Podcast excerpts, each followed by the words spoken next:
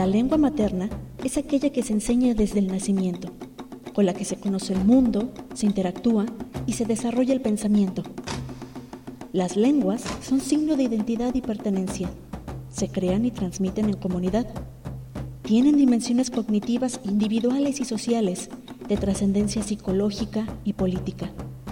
A través de ellas se expresa y transmite la cultura, saberes, ideología, religión, tradiciones, costumbres, valores y creencias. Como señala Nidia López García, poeta Tumun Sabi, una lengua no solo te permite comunicarte, sino ser poseedora de una herencia. Es otra forma de hacer mundo. Se estima que en el mundo existen alrededor de 7.079 lenguas, de las que el 43% se encuentra en peligro de desaparición. La totalidad de este porcentaje corresponde a lenguas nativas, es decir, aquellas que son habladas por pueblos originarios de un territorio. En esta primera temporada nos acercaremos a documentalistas y documentales que trabajan para recuperar la lengua, creando conciencia sobre su importancia, su relación con las cosmologías como posibilidades distintas de existir y habitar el mundo.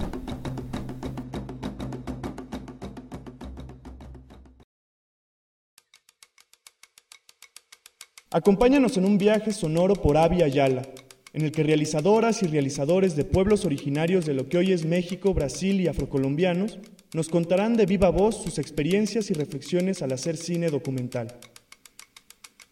Durante tres temporadas nos hablarán de sus películas y su relación con las lenguas maternas, las diversas formas de las maternidades y la defensa del territorio. Acompáñanos en el podcast Documentales del Avia Ayala.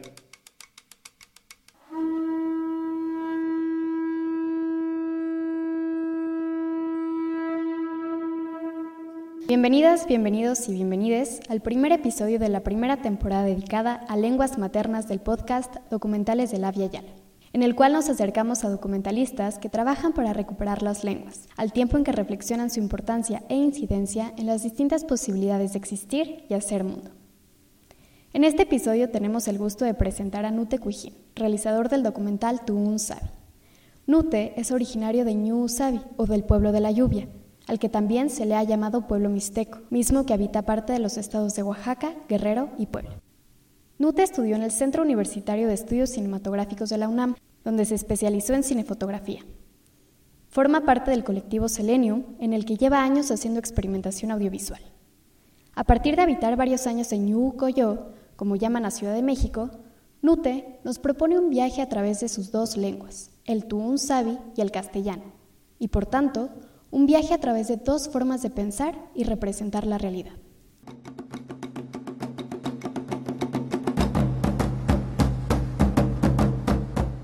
Tun Sabi es una especie de diálogo documental en primera persona, en el cual se narra indirectamente un choque entre cosmovisiones mediado por la lengua. Este documental comienza como una búsqueda personal de Nute sobre el Tuun Sabi, su lengua materna, que tras estar en peligro de extinción, ahora atraviesa un proceso de recuperación impulsado por sus propios hablantes, dirigido a fortalecer su aprendizaje en las comunidades. Después de ver Tu un Sabi, hablamos con Ute y le preguntamos qué lo motivó para hacer esta obra y cómo fue el proceso a lo largo de toda la producción y postproducción. También nos interesó que nos compartiera todos aquellos aprendizajes que ha adquirido desde entonces.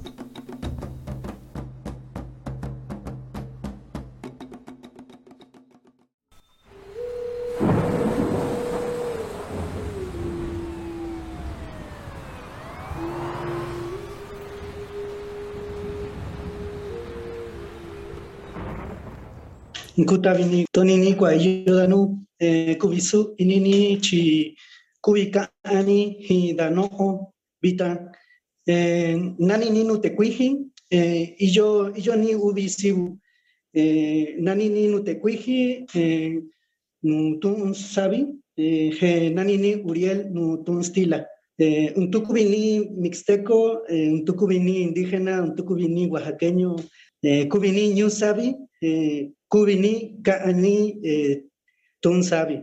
Muchas gracias por la invitación, por, este, por abrir estos espacios.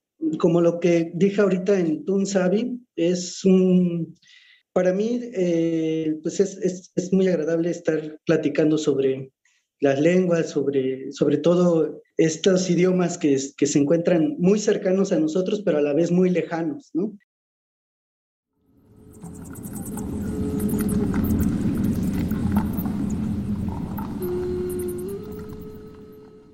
Y bueno, mi motivación para hacer este documental, pues como lo dice la sinopsis, ¿no? Por un lado, este, estuve como en una, eh, bueno, eh, estudié cine en, en, el CUEC, ahora llamado ENAC. Sin embargo, al, realizar algunos ejercicios, pues no encontraba, digamos, un lenguaje muy cercano, muy propio, ¿no? Hasta el final, cuando empecé a realizar mi tesis, que es en realidad el producto de este documental, este, pues fue cuando me atreví a, realizar un documental, pues en búsqueda del idioma que mi familia habla y que yo me empecé a dar cuenta que pues yo no la hablaba y no lo entendía, ¿no? Entonces se me hacía pues una gran incógnita, una gran pregunta, el por qué sucedió eso y en qué momento pasó y cómo no me daba cuenta de eso también, ¿no? Entonces, pues recurrí al documental para poder contar esta historia y bueno, en, esta ocasión, cuando yo estudiaba, pues mi padre eh, falleció.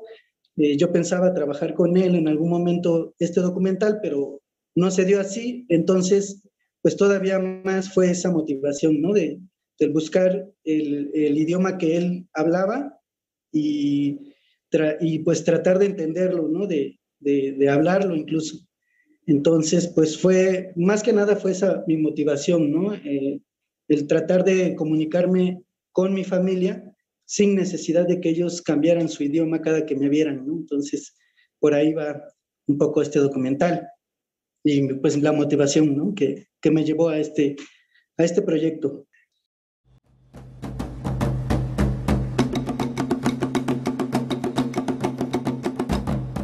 Pues es bien complicado, ¿no? Realizar un documental pues, como uno quisiera, ¿no? Este, que, que estuviera de, principio a fin en, en un tiempo pues estimado, ¿no? En mi caso, pues como pues es de, de, una institución, bueno, de, de la UNAM, de, esta escuela, pues eh, hay ciertos apoyos, ¿no?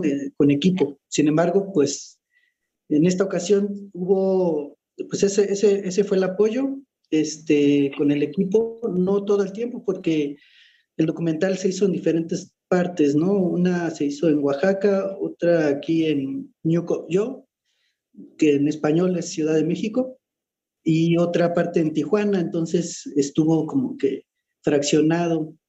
Y la verdad me tardé mucho en, realizarlo. en algunos momentos, pues por amistades, este, pues me prestaban sus cámaras o un micrófono, este, o, cosas así que me apoyaban. Por otro lado, pues igual buscando apoyos, pero que también no son tan fáciles, ¿no? Es, una cuestión ahí de estar aplicando y, pues viendo, juntando pues los requisitos y toda esta cuestión pues también un poco burocrática que hay. Y bueno, pues eh, solamente así se puede financiar o realizar un documental y pues sí, mucha paciencia, muchas, mucha paciencia y muchas, pues buscando apoyos entre, entre conocidos, ¿no?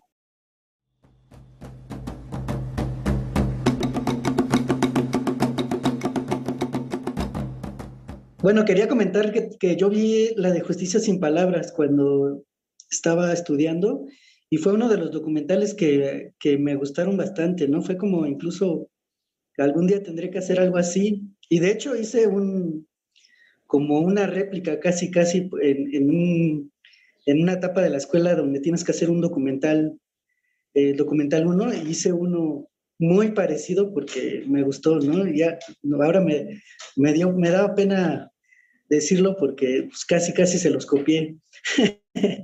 Pero bueno, hice uno aquí en la Ciudad de México que le pusimos las rejas de la voz y era justo por eso, ¿no? De, de ver qué pasaba aquí en la ciudad con, con eso, porque pues sí es un problema a nivel nacional.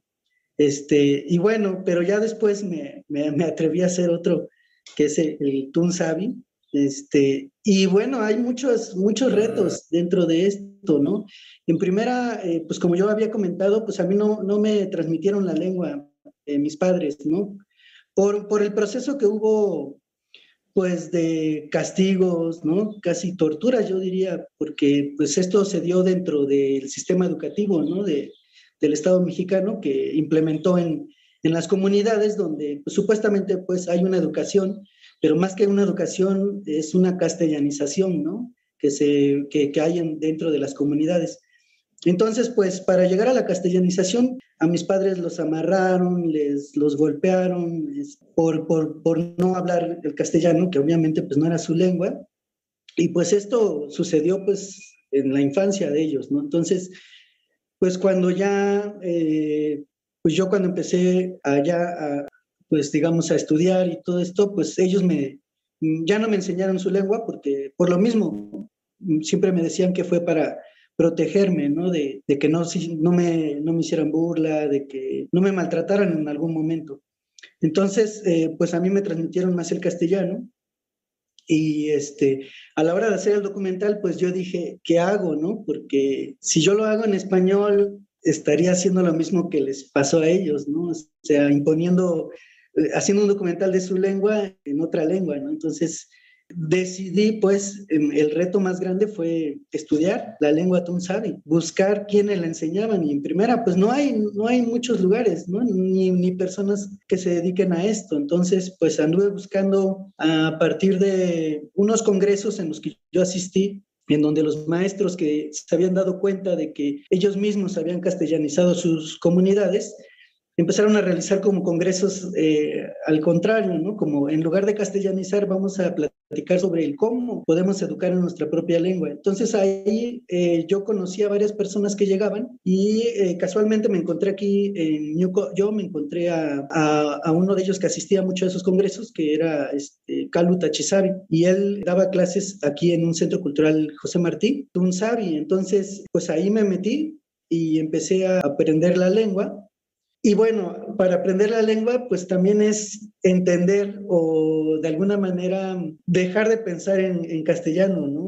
Hay cosas que no existen en, en, en, la lengua que tú ya lo traes y hay otras cosas que, que, y al contrario, ¿no? Entonces ahí es donde te das cuenta el por qué está prohibido o el por qué el, el, el Estado mexicano quiere unificar el país con una sola lengua, ¿no? Porque se meten diferentes eh, contradicciones, ¿no? Este, estamos en un estado religioso, por ejemplo, y las lenguas generalmente no traen esa palabra, ¿no? La palabra Dios en, en, en Tunsabi, pues no existe, ¿no? Se, se, castellaniza siempre que se quiere hablar de eso. Y bueno, estas cuestiones que empiezan a chocar con una nación que, que está en, en, proceso, en formación, pues eh, te das cuenta de eso. Bueno, pero fue un, un reto, pues aprenderlo, a hablar o entender o a saber qué, se, cómo, cómo empezar un saludo.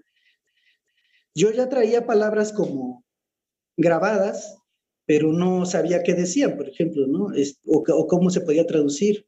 Y ahí vienen muchos retos, sería, es, es, hay varios, ¿no? Otra es el traducirlo, ¿no? De repente, dentro de una lengua, dentro de esta lengua del Tunsabi, pues existen muchas variantes. Entonces, eh, como yo fui buscando eh, diferentes lugares con diferentes personas que se dedican a rescatar la lengua, pues muchos hablan otras variantes, porque eh, esta cultura fue dividida en tres estados, ¿no? Actualmente, eh, el estado de Oaxaca, Guerrero y Puebla son los estados donde surgió esta cultura. Pero bueno, antes pues no estaban divididas, fue dividido pues a partir de que se empezaron a crear los estados. Entonces, eh, pues encontrarte con estas personas, de repente hay unos que pues no les entiendes. Entonces el traducir las variantes también es, es un reto, ¿no? Es buscar a alguien que te ayude a traducirlo. Y pues también, pues como de, no, no todo el mundo lo pueden hablar, pero no lo pueden escribir o no te pueden decir, pues cómo más o menos lo escribirías. Entonces ese es otro reto. Lo otro es, eh, eh, pues ya después como decidí hacer, ser yo la voz en off, pues hablarlo, ¿no? También esta lengua pues es, es tonal, o sea que una sola palabra en diferentes tonos significan diferentes cosas. Entonces, pues llegar a eso es, es, digamos, el nivel más complicado. Entonces, pues a la hora de, de, de grabar la voz en off, pues fue para mí fue muy difícil ¿no? Como que lo hice muchas veces. Obviamente, pues no lo hablo como una persona que pues nació hablando esta lengua, pero bueno, ese fue uno de los retos más grandes, aprender la, lengua, eh, practicarla, traducirla, que era algo que yo no lo, no lo tenía contemplado cuando empecé el proyecto. Entonces, pero bueno, ahí está, se, se logró y bueno, eso, eso fue lo más complejo.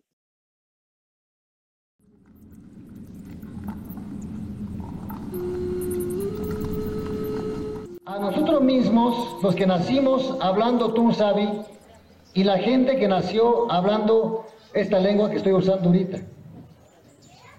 No lo van a creer, pero hay muchos hijos de nosotros, los que por X o Z razón no pudimos enseñarle a nuestros hijos Tunsabi. Hoy les urge aprender Tunsabi.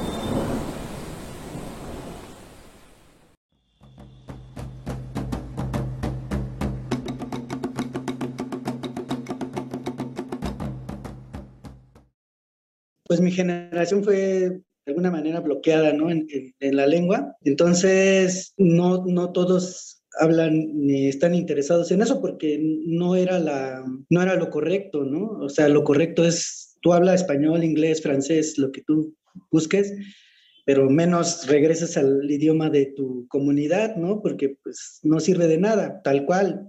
Hasta ahora sí ya se ha visto un poco más eh, esta apertura, este cuestionamiento, porque sí hay una parte, pues como lo que me pasó a mí, que pues una parte de, otras personas que dicen, ¿qué pasó con la lengua? ¿O cómo lo aprendo? Y repito, no hay espacios, ¿no?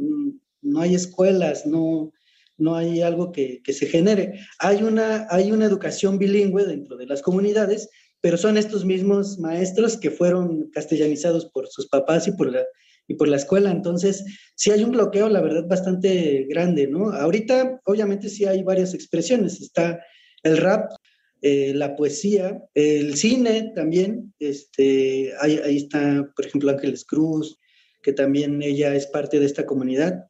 Pero hay otra cuestión, ¿no? Que a veces cuando se empieza como a, retomar la lengua, se retoma sin cuestionarse qué tan colonizada está la lengua o el pensamiento, ¿no? Eh, por ejemplo, a veces los trabajos que se realizan en las comunidades como con estas acciones de rescatar la lengua o en otros espacios siempre se van con la cuestión, por ejemplo, de estamos rescatando la lengua y ya traducimos el himno nacional, ¿no?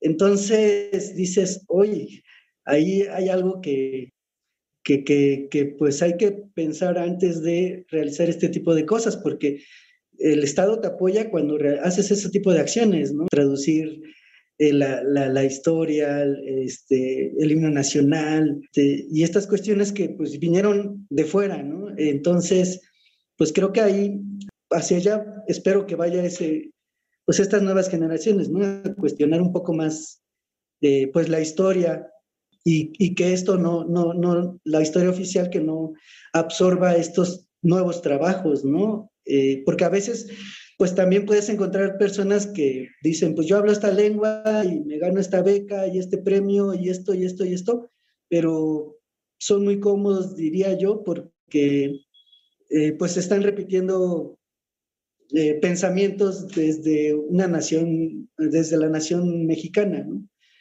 y a veces pues se pierde un poco este pensamiento, la idea de, podemos pensar en nuestra lengua, podemos crear algo que no se entienda incluso a veces, pero bueno, dentro de la lengua sí se entiende, entonces hay que impulsar esto, ¿no? Ahí por ahí en el documental hay un maestro que dice, ya no traduzcan poesía, ¿no? Este, mejor escriban ustedes mismos, ¿no? Escriban lo que piensen. Entonces, porque luego pasaba también esto, ¿no? De que se traducían textos, por ejemplo, de, de, otras obras. Está bien también, pero también hay una parte en la que hay que, pues, generar nosotros mismos nuevos materiales, ¿no? Donde, pues, eh, podamos hacer uso de nuestra lengua de manera un poco más libre, sin caer, por ejemplo, en el folclorismo, que también eso pasa mucho, ¿no? Es, que, que, que, se escriben cosas que se, escriben, que se escuchan bonitas y así, pero bueno, eso es un, punto de vista mío, ¿no? De, de, pues, tratar de, de, buscar estas nuevas, pues de crear dentro de la lengua, ¿no? Eh, y bueno, y cuestionar un poco esta cuestión, pues, histórica que, que, nos ha tocado y que nos sigue tocando. Yo digo que nacimos dentro de una guerra y no, no lo sabíamos, ¿no? Entonces ahí seguimos todavía. Que sí hay una generación que ahorita está retomando la lengua y pues eso está súper bien.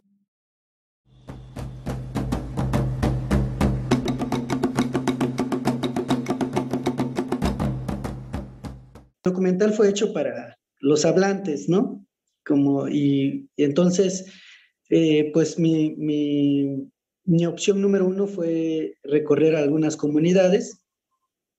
Y bueno, depende de la edad, ¿no? Por ejemplo, es, a los adultos, eh, pues les, siempre les, les llega a la memoria, pues todo este proceso que vivieron, ¿no? De, de hecho, hay algunos que empiezan a decir, no, pues a mí me, me golpeaban con una vara, no, no, pues a mí me hacían cargar unas piedras.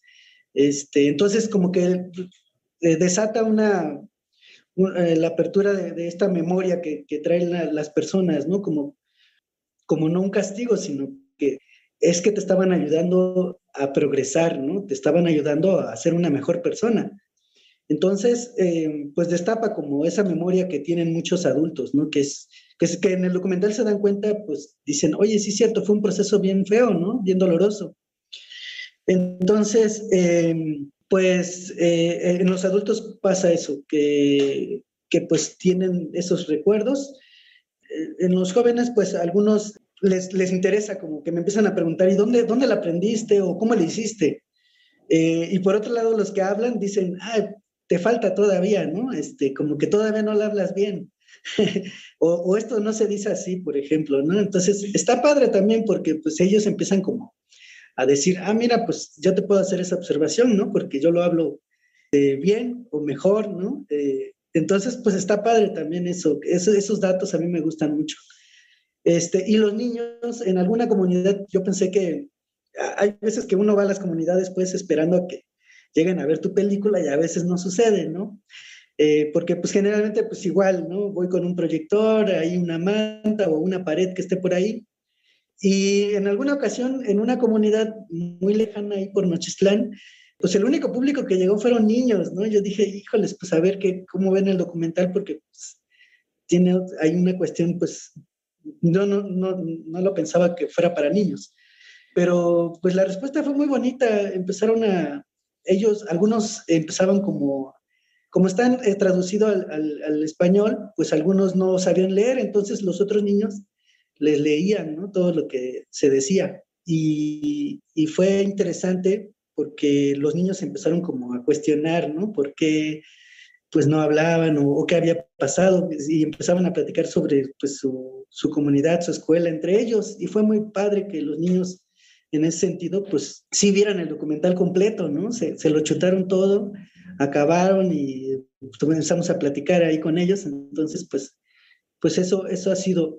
Y tuve otra experiencia un poco rara es, con otra lengua, en la cual ahí es donde pues sí, sí topé con pared, porque yo quise ir a otra, a otro espacio donde hablaran otra lengua como para ver qué, se reflejaba, pues, en, eh, aunque no fuera el Tunsavi exactamente. Y ahí, pues, tuve un, un, topé con pared porque ellos no podían leer los subtítulos y tampoco hablaban mi lengua. Entonces, fue un choque para mí porque se puede hacer cine, sí, para los que hablan español o inglés, pero no para los que están aquí al lado, ¿no? Entonces, eh, pues son, aprendizajes y son cosas que, me, que sigo cuestionándome, preguntándome, ¿no? Eh, para, pues para el futuro, ¿qué, ¿qué, hacer en estos casos? Entonces, bueno, eso es un poco lo que me ha pasado. Pues si, si nos quedamos esperando, pues a veces no, no sucede.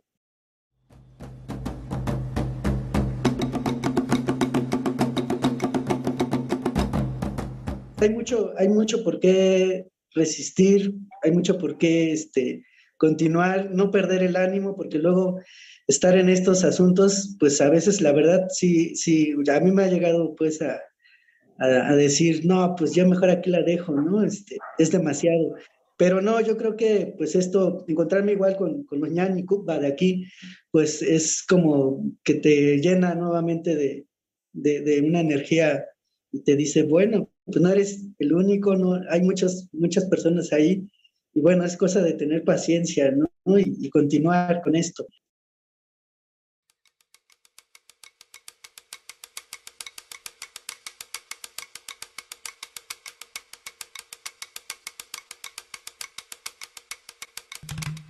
Agradecemos a Nute por compartirnos la complejidad que tuvo realizar este documental experimental en varios sentidos.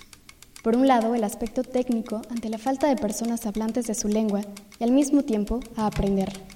Y por el otro, como un proceso personal por desaprender un mundo castellanizado que lo obligó por mucho tiempo y desde su infancia a negarse a sí mismo como hablante del Tuun Sabi y todo lo que ello implicó para su familia y para la propia comunidad. A lo largo del ciclo veremos cómo los documentales que exploran desde la resistencia audiovisual contra la violencia ejercida históricamente proponen autorrepresentaciones desde un proceso de búsqueda, recuperación y reafirmación de la identidad. Con este documental, sobre todo a partir de las palabras de Nute, se evidencia cómo la reproducción o mutismo de una lengua puede determinar el cauce de sus habitantes.